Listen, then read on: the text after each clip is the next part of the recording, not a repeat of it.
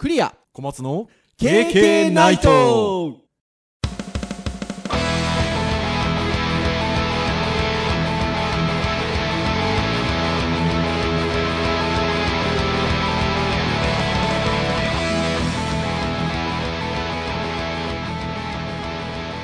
経験ナイト。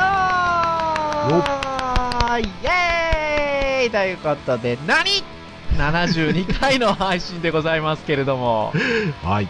はい、えー、お届けをしますのはクリアと、はい、小松です。どうぞよろしくお願いいたします。はいよろしくお願いします。はい、ということで、まあ、前回、いろんなこと喋っていきましたけど、あ、そう、前回といえばですね、はい。あのー私、あの、アップルウォッチのスタンドを、はいはいはい。あの、勇み足をして、買ったと言いますか、届いたという話をしたかと思うんですけど、はい。ね、なんでそれを買ったのかっていうと、ちょっともうあの、アップルウォッチを手に入れるところに、片手をかけているという話をしたんですが、はい。なんとお、えーまだ買ってないんですけど、はい あの、条件、あの、一応家庭内の倫理をはいはいはい通し、て、えーある資格試験を取れば買っていいということで、了承を得てるという話をしたんですが、うんはい。なんとこの収録をしている今日、お、合格とのお、通知が来ましおめでてと、うございます。ありがとうございもうます。資格がというよりかは、ご購入確定おめでとうございますっていう感じですね。周りのあの皆さんにもそう言われました。アップローチよかったですねつって。資格じゃないのかみたいな。あれ？資格を祝われるんじゃないのかなと思ったんですけど。はい。ということで、それをあの、奥さんに報告しましたところ、よかったねつって。アップローチつって奥さんにも言われましたけど。やっぱり。はい。ということで、近々、アップルウォッチのお話もできるんじゃないかなと。思っておりますよ。はい。ということで。まあ、何の資格を取ったのかっていうのは、ちょっと今日、この後、お話できればなと思うんですけど、はいまあ、そんなこともあり、今日はあの、ウェブの回なんですよね、一応、端的にはね。はい、そうですね。で、なんか、資格でこれだけ盛り上がれるんだったら、まあ、ウェブに絡めた資格の話でもしようじゃないかということで、ん。はいはいはい。今日はそんな話になったんですよね。そうですね。うんはい。ですので、ウェブサイト制作と資格はい。まあ、これがタイトルかどうかはあれですけど、はい。まあ、これについて、今日はお話をしていこうかなというるりと、はい、思っております。はい。ところで、まあ、じゃあ、せっかじゃあ何の資格を取ったのかっていうのをちょっとお伝えしたいんですけど、はい。なんでしょう。通販エキスパート検定というほう。資格がありまして、ほう。えー、それを取りました。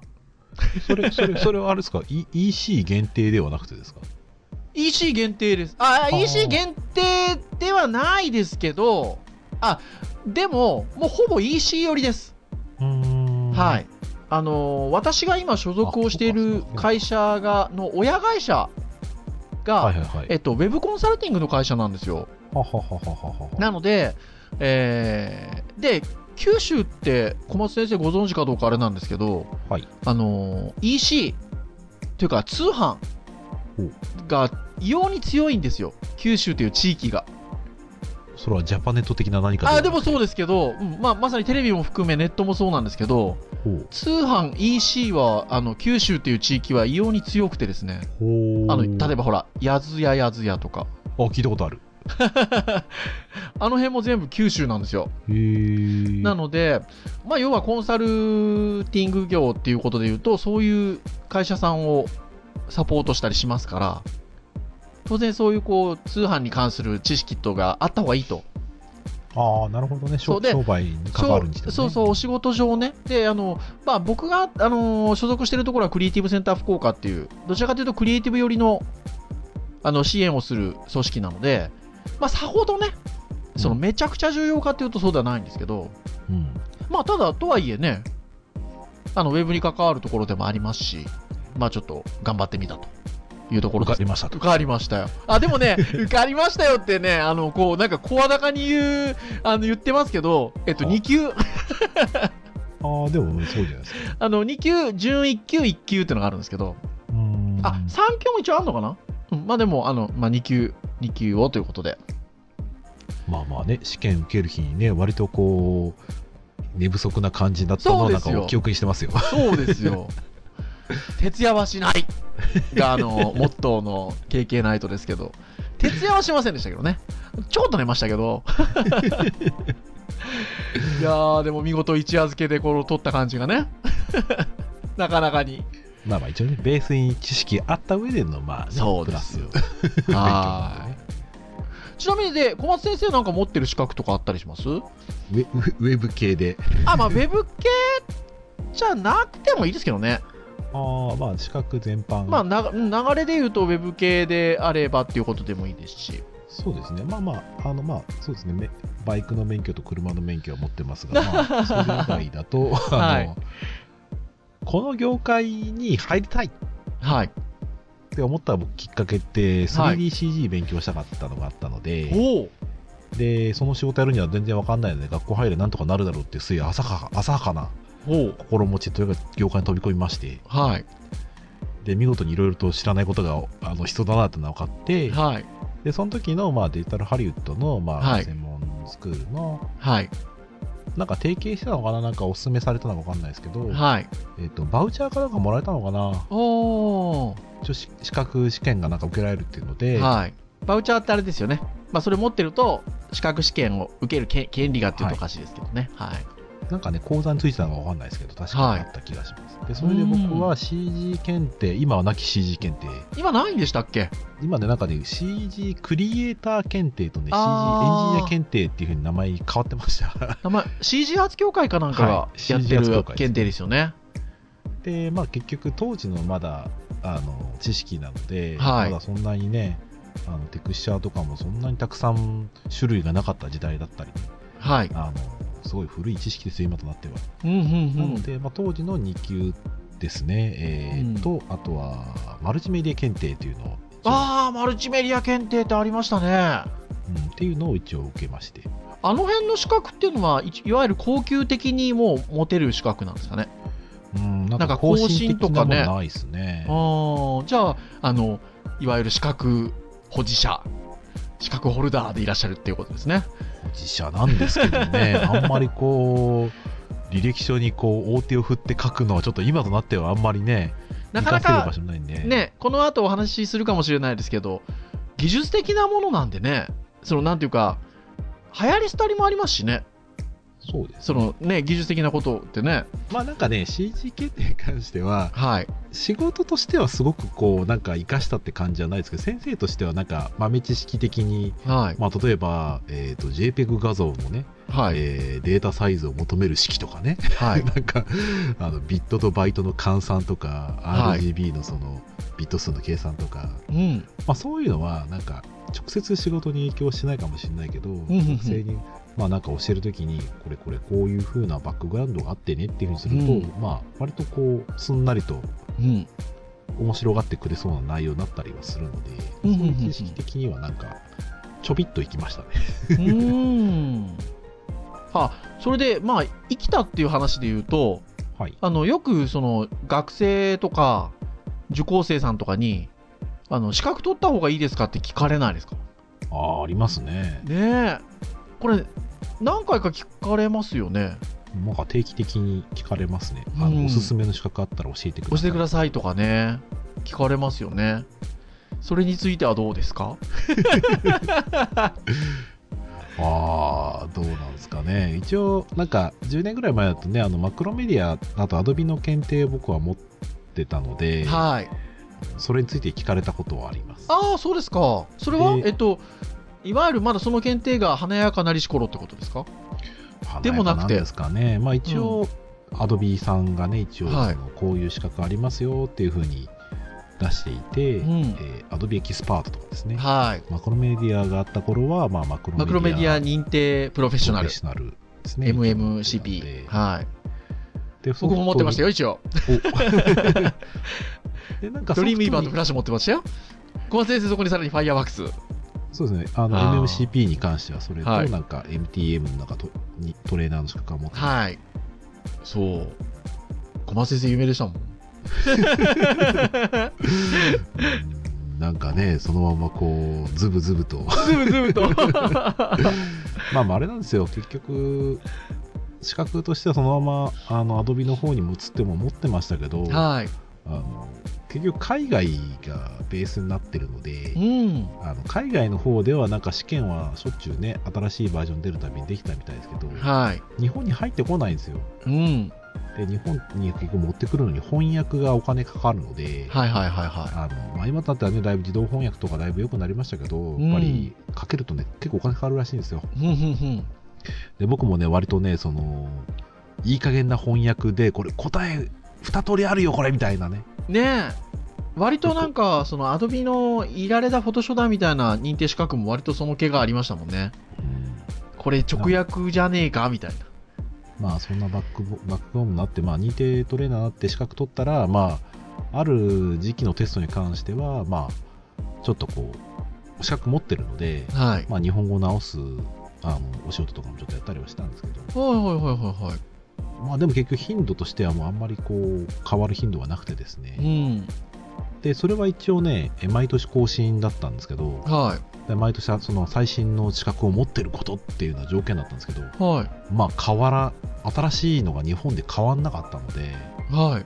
保持し続けて、バージョン違いのものを持ってるけど、日本だと一応最新の資格っていう形で持ってましたね。ああ。でもだんだんだんだんで、それもう、学生に、それ、例えば MMCP 取った方がいいですかって聞かれたりしたときはどう答えてたんですか？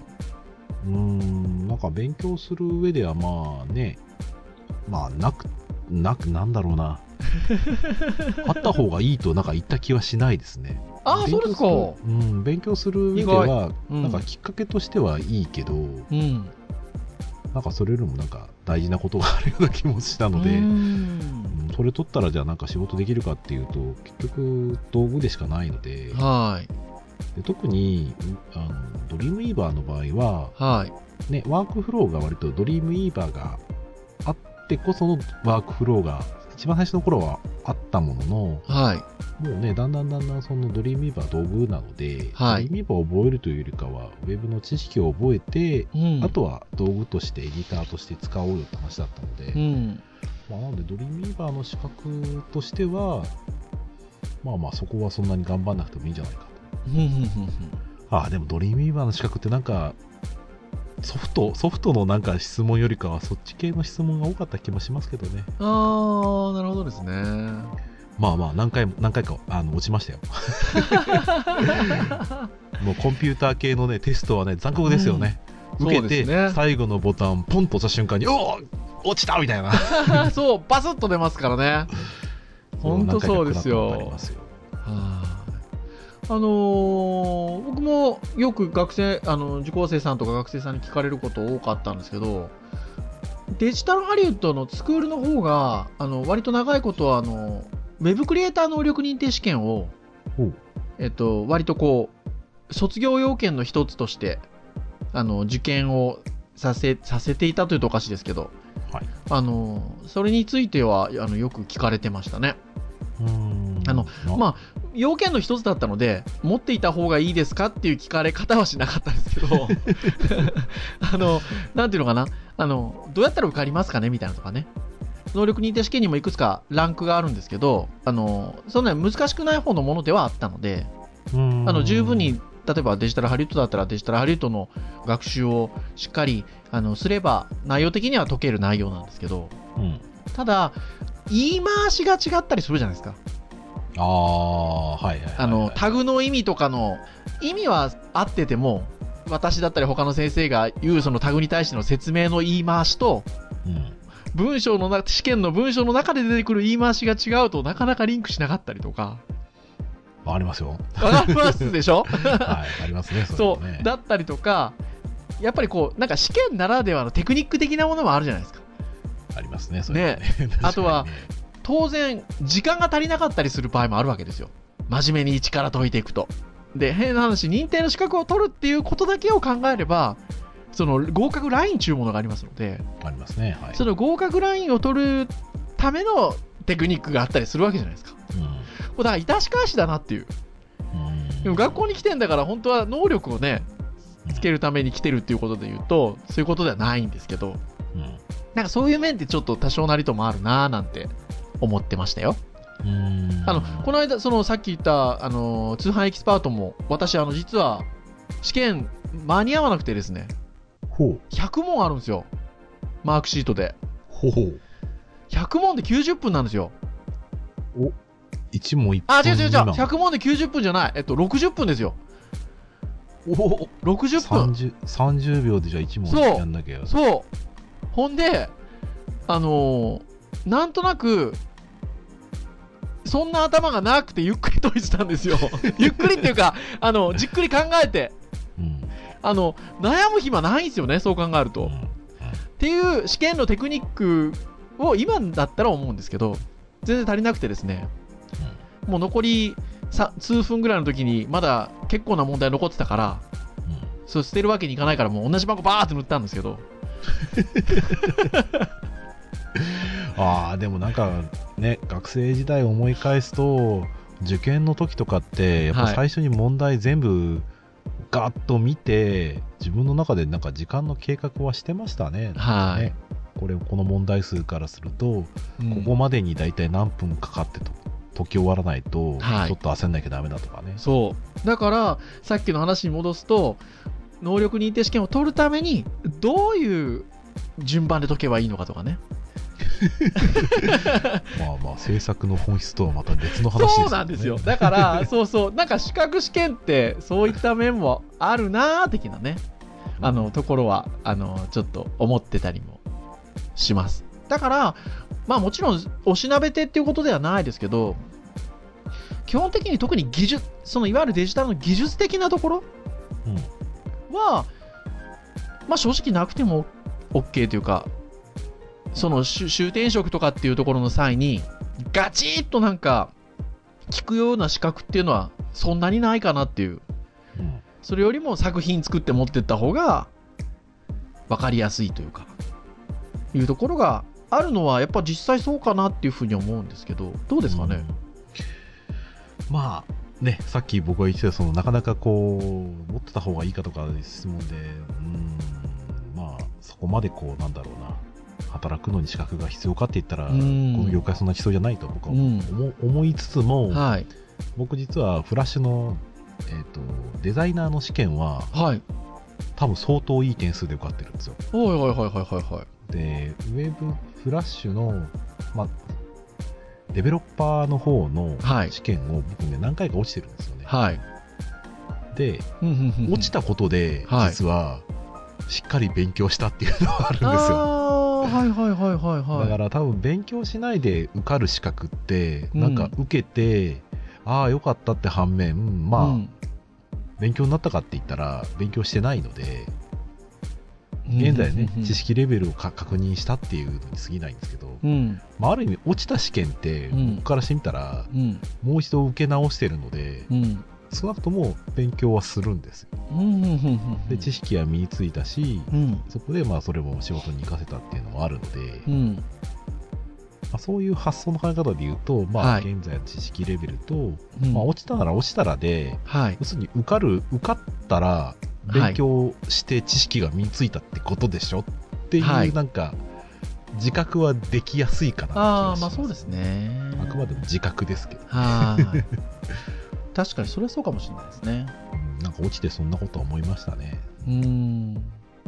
あとはそのその先ほども言った通り例えば特に技術的なものに関して言うとじゃあその資格を持ってたからっていうとまあそんなに履歴書に書いたりとかって感じでもないのが正直なところかなと思うんですけどただ、なんていうんですかね資格を取ろうっていうこう姿勢だったりとかうんあのそこら辺をアピールするっていう意味において言えばありですよね。そうですね、うん。あの単純に多分同じぐらいな力を持ってるな。それからまあ面談とかのねコミュニケーションも同じぐらいだなって思ったら、多はい。分資格を取ろうとしてる人の方が僕は好感持てます。そうですよね。で、例えばその、これこれこういう資格を持ってますということで、それが例えば全然資格のその名前的に別にそのとそこの、なんていうかな、えー面接をしている企業さんだったりとか、はい、えーに、名の知れたものじゃないとしても、うん。まあ、なぜその、なんていうのかな、資格を取ったのかっていうストーリうん。ーが話せればそれはそのその資格を取ってるっていうことよりもその資格を取ろうとした思いとかうん。姿勢とかっていうところにおいてのアピールにはなるかもしれないですからね。うん。そうですね。うん。だから、まあ、なんだろう。この資格持ってるから僕はこれができるんですっうんて仕事に直接つなげたアピールはされたらちょっとこう寒いですけど、うん、そうそうそうそうそうんでもなんかそういうねあの知識を得ようとか、まあ、それを持ってなんか人生豊かにしようとか、うんなんかそういうコミュニケーションができる人は、まあ、魅力的に映るのう。よね。映りますよね。うん、なんでまあまあなんかそういうのを持ってるっていうことよりかは今ねおっしゃったようにバックグラウンドを、ね、想像させるようなものとしてはあったらいいですよね、うん。コミュニケーション取りやすいですよね。割とあのーまあ今いる所所属している組織にいるようになって、まあ、そういったこう終転職に迷ってる人たちとかとお話しする機会も結構あるんですけど、はい。まあ、ポートフォリオあった方がいいですよねみたいなことはよく言われたりとか。であの、まあ、それは確かなんですけどあるべきなんですけどその目に見えてクリエイティブなもの以外でもあのそういうこう思いだったり姿勢だったりっていうものをあの語ることが大事だっていう話はよくしてて。なんかなので資格っていうそのものを取ろうとしたね思いとかそういうものは意外と語り方によっては響くんじゃないかなって気がするのでそういう意味においてはね取ってて損はないかなっていう気はうんしますけどね。まあなかなかね業界によってはねその、うん資格がないとそもそも開業できないところもあるでしょうし、うん。まあ、資格があることで給与が上がったりするでしょうけど、まあ、少なくとも僕らがいるウェブサイト制作業界においてはまあねなんかなんだろうエンジニアさんでねデータベースのその管理者でオラクルマスターとか持ってるとか言ったら、まあまあまあそれは給料につながるよっていう感じはするものの、はい。じゃあそれ以外でじゃあ制作の資格を持ったら給料上がるのかって言ったら、まあ、あんまり直結はしないというかそうですよね。うんあのうん割とこう制作系は確かにそうかなっていう気がしますよね。だからまあするわけじゃないですけど、そう、割とウェブに関わるところでいくと、まあ、最近だとあのウェブアナリスト検定とか、あーはいあのあとウェブ解析士とか、うんあのあたりはまたちょっとその技術とは違うところじゃないですか。うんまあまあまあマーケティング的なね、うん、力そうそうそう。なので、そこら辺はね、ああるとね、うん。いい面がね、やっぱ出てきますもんね。まあ基本的になんか企画なりそのまあなんでしょうねビジネス的なね、あのうんものを作るにあたって説得力を生む材料にきちんとなるかと思うん。で、うん。そこは多分だから場合によっては、それこそ履歴書に書けると言いますか、うん。あの資格になってくるのかなっていう気はしますよね。だからまあ多分そこはあれですよね期待をこう相手にそれを持ってたらあじゃあこの人はこういうことができるだろうなって期待できる範囲の広さだと思うんですよね。うん。うん、ウェブサイトの場合は知識持ってても実務経験なければやっぱなかなか持っていてそれを活かせるかどうかはやっぱり実務がね、それだけやってるかどうかにかかってきちゃうのではい。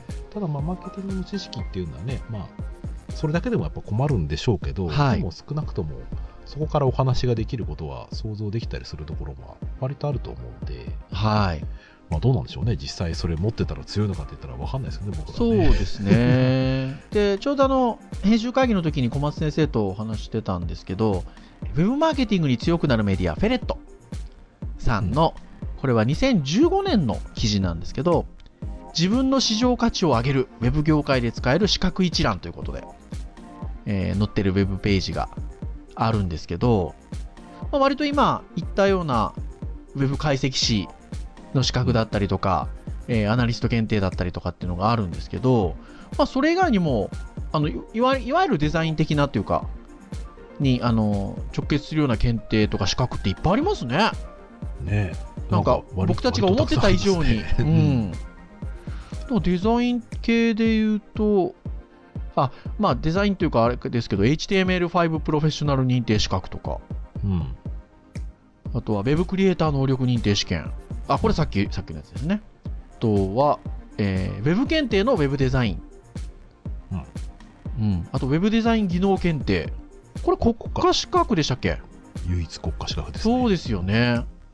あとは JWSDA という、えー組織のウェブデザイン検定などなど、いわゆるウェブのデザイン寄りな検定だけでも今言ったぐらいのものがあったりとかうん。しますね。ありますね。うーん。本当にたくさんあります。はい。そしてですね、このページの中に載ってる資格で、これ何個ぐらいあるのかな？番号振ってありますね。ってあるね。はい。ん？26か。26ぐらいありますかね。はい。の中でですね、僕持ってるやつがありますね。何気に。しかも、あの、この1年以内に取りましたね、それ。おえー、12番目のですね、GAIQ。ああ、はいはいはいはい。はい。これ、あの、春に取りました。これ受験料無料なんですか？そうなんですよ。これネット受験で無料なんですよ。えー。はい。なので、ぜひ小松先生も。ああ、でも今年うちの大学で始まった講義でね、はいウェブアナリティクスっていうなんか講義か確かありますよ。はい。あるので、はい。受けてほしいですね。ねえ。受験料無料ではい。あの、一発で取りました、私。お これね、しあのここにも書いてありますけど、あの有効期間が18ヶ月。1年半、あ一年半1年半なんですよね。だからまた更新しようと思ったら、また受け受けないといけないんですけど。あ1年半はいいですね。もう毎年よりかは全然いいと思いますよ。うん、で、こういうのはね、やっぱり、あの、やっぱ更新していかないと、いわゆるる解析なので、解析画面がね、そもそも変わっちゃったりしますから、ね。そうしますからね、アルゴリズムとかもね、うんうん、なので、というところですが、持っておりますよ。小松先生、なんかここ載ってるやつで持ってたりします？僕持ってないんですよね、どれも。関係とか持ってないですか？関係とか。関係で持ってないんですよ。ライティング能力に関する資格で関係が載ってますけど。あ、なんかウェブライター技能士検定とかいいですね。ね、これいいですよね。ねえ。これちょっと惹かれますね。僕個人的に、あ、これなんか勉強したら楽しそうだなっていうのは、はい。僕ね、8番のね、統計検定とかはちょっとね、楽あしそうあ、統計検定ね。確かにね。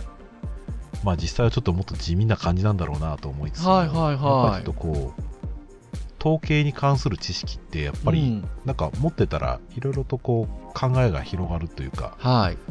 うん、うちの学生とかにもね、アンケートとかで取らせるんだったら、どれくらい、有効範囲としてどれくらい母数が必要なのかとかね、まあうんそういうのはやっぱりあるといいんだろうなと思ってはいるので、まあ、直結するかちょっとわかんないですけど、そうですね。あとね、7番の IT パスポートとかはね、割とねそうね。うん。そうか、そうか、でもあれですね、割とこう資格によって、検定試験の額もまちまちですね。そうですね。アドビは割としましたけどね。確かに確かに。そうですね。なんかウェブに関わるものでもたくさんあるので、まあこれをお聞きの皆さんも興味があるものがあれば、ぜひ取ってみて、見見られるといいんじゃないでしょうかと いうところがありますが、うん。まあ、ゆちょっとお時間も来ておりますのでっていうところなんですけど、はちょっとまあね、わウェブのターンということもあって、ウェブ制作に関わるような資格の話をしてきたんですけど、はい。まあちょっとこう、まとめとしてというとおかしいですけど、はい。あの、ウェブに限らず、なんか欲しい資格とかあります？そうですね、なんかね、変わった資格とか、面白そうだなっていうのはね、ちょっと調べたら、結構ありますねま。すね。えーいくつかどころかたくさんありますね。今、検定ってね。そうなんですよね。はーい。なんか例えばね、ダイエットマスターとかっていう 資格あるみたいですけど、こんな資格取ったらもうね、一生太れないですよね、ほんとね。まあ、ある意味、それが一番のダイエットなんじゃねえかなるほど。そんな深いところがあるわけですね。ありますが。まあ私で言うと、福岡検定ってね、小松先生が教えてくださったんですけど、うんありますよって。福岡検定受けたいっすよ。ね、持ってないと。ねえ。なんですけど、1月29日に終わったばかりということで、まあこの収録のもう数日前というに第4回が終了しておりまして、また来年って感じですかね。ね、来年なのか、これなん、どれぐらいの頻度でやってるのかわからないですけど、4回ってことは多分季節ごとにやってんじゃないですかね。ですかね、ひょっとしたらね。なので、そのうち行きますよ、福岡検定。ご当地検定は結構、あの、数年前から割と流行りっちゃ流行りで、ほんといろんなところがあるので、いいですね。そんな豆知識があると素敵ですね。はい。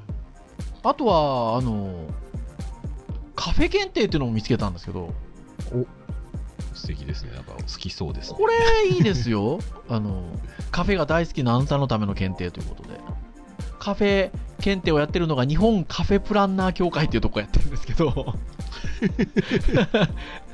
あのカフェについてもっと知りたいという方からカフェに関わる業務従事する方まで幅広い方々を対象にカフェに関する知識を系統化し検定としてレベルを制定しましたということなんですけど、ちゃんとですね、ちゃんとって言うとあれですけど、年に2回ぐらいやってるみたいで、うん前期後期。これね、ちょっとね、内カフェをたしなんでるものとしては、あとは外カフェもちょっとこういろんなとこ回ってる身としては、持っときたいんですけど、これ検定会場があのリアルなところで受けるタイプのものなので、東京なんですよね。い くつか調べたんですけど、まあ、あの東京だけしかやってないみたいなものも結構多いですね。あ結局ね、ネットでやる以外に関して言うと、結局人を集めてね、会場でやんなきゃいけないんでね、はい。効率よくやろうとすると、やっぱり東京になっちゃうんでしょううね。ーん。